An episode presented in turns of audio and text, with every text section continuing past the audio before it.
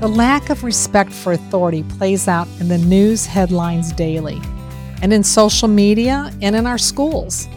Teaching kids to respect authority is important because it provides structure, order, and direction in every area of their life. Most importantly, respect for authority in the Word of God means the difference between eternal life or eternal death.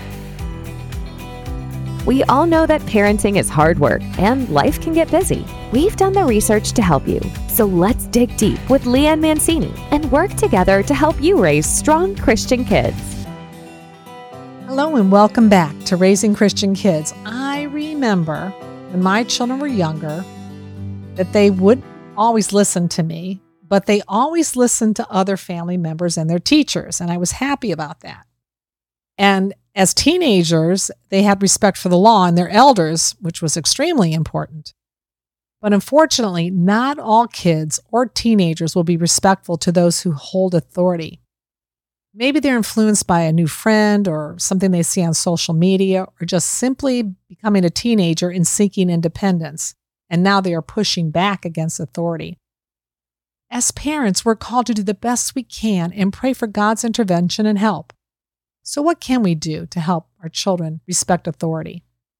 Help our children understand from a very early age the concept of authority. God's word is where we always start. And here are a few verses we need to share with our children and make sure they fully comprehend each word. I'm just going to read the section where the verse is found and we'll have them in the show notes and you can look them up later and sit down with your child and go over each verse. But the verses are Exodus 20:12, Romans 13:1, Hebrews 13:17, 1 Peter 2 verses 13 through 14 and Titus 3:1. Again, those are verses I think would be great for you to sit down with your children and go over so they understand the full meaning of each verse and what it states about authority. We need to recognize God's ultimate authority, submit to his authority, and submit to authority granted to believers through Christ, and use authority to advance God's kingdom, engaging in acts of love, mercy, and justice. Whether it's in the home, workplace, community, or society, authority plays a crucial role in maintaining harmony and ensuring the smooth function of these entities. And just think about it, if we didn't have authority, it would be so chaotic in the world. What's chaotic in the world anyway? But it would be even worse. Maintaining law and order is, is a great place to start teaching your kids about what it means to maintain law and order. Authority helps establish and enforce laws, rules, and regulation that govern our behavior. Again, without authority, there would be chaos, confusion, and a rampant disregard for the rights and well being of others. For little ones, help them understand the reason mommy and daddy say no instead of just saying no. You can say, Johnny, mommy said you can't hit your sister. Jesus wants us to love each other, and how would you feel if I let her hit you? I love you too much to allow you to not listen and obey mommy. For older children, share with them the latest news. For example, we see all the gang activity smash and grab crimes, and it's just horrendous. Tell them that innocent people are hurt. People lose their jobs and the ability to feed their families because the stores have closed. Because of those who have not respected the authority and the laws of our country. So let your children, older children, see what it means when people don't respect authority and that we have to maintain law and order. On a more personal level, help them understand how the one in authority feels when they are disrespected. It could be a teacher in their class, or ask them how they feel when they are babysitting kids and the kids won't listen to them.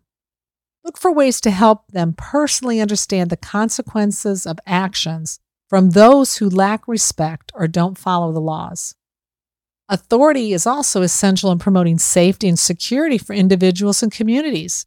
It enables the establishment of protective measures such as law enforcement agencies, emergency services, and regulatory bodies that safeguard society from various threats such as crime, violence, accidents, and natural disasters.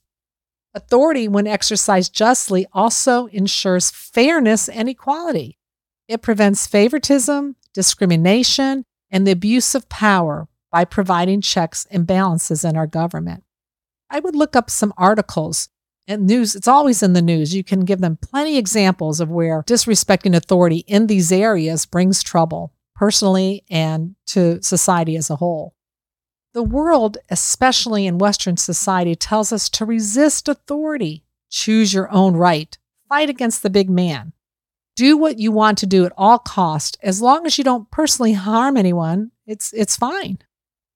Also, who can actually agree to what is harmful? These beliefs and statements are probably why we find ourselves in the state we're in today.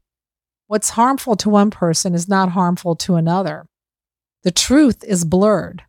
So authority is really not authority. Spiritual authority is the written word and it's the moral knowledge. And it's so beneficial when you're living in a world that's increasingly becoming devout of biblical morals. Spiritual authority helps reinforce Christian values and ethical standards that reflect the collective beliefs and aspirations of a church family. And if you think about it, our Bible is not just full of commands, they are truth statements. Help your child see that God's word is true and it's for our protection. Help your children see that God's word is true and it's for our protection. Help them see authority, that it's based upon biblical principles and it's a necessity. And without respect for authority, they could bring harm to themselves and others. And living under the authority of the Bible, we're living under the authority of God Himself, the creator and sustainer of all things.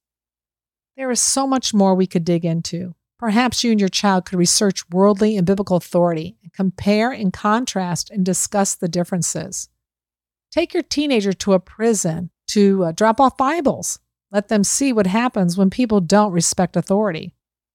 Read articles of the downfall of those who did not take authority seriously. Social authority is also very important because it establishes order and ensures safety and security.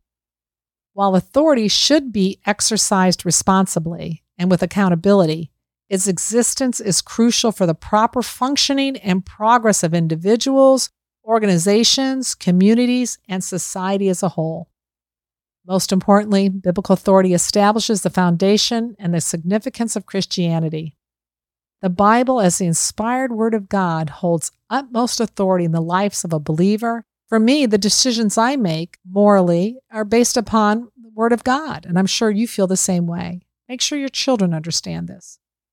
The Bible is not just a book written by humans, it is a divinely inspired record of God's revelation to mankind.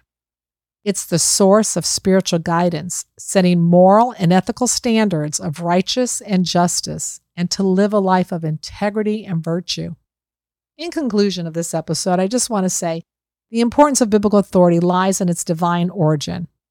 Provision of spiritual guidance, establish of moral and ethical standards, and it serves as a defense against false teaching and promotion of Christian unity.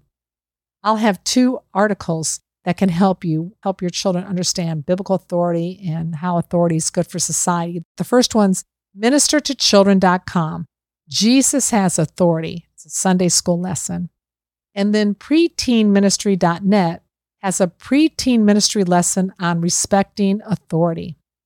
Today, lack of authority is a commonplace. However, because we love and want to protect our children and see them one day sitting at that heavenly banquet table, we have to be diligent and make sure our children respect family authority, social authority, and most importantly, biblical authority.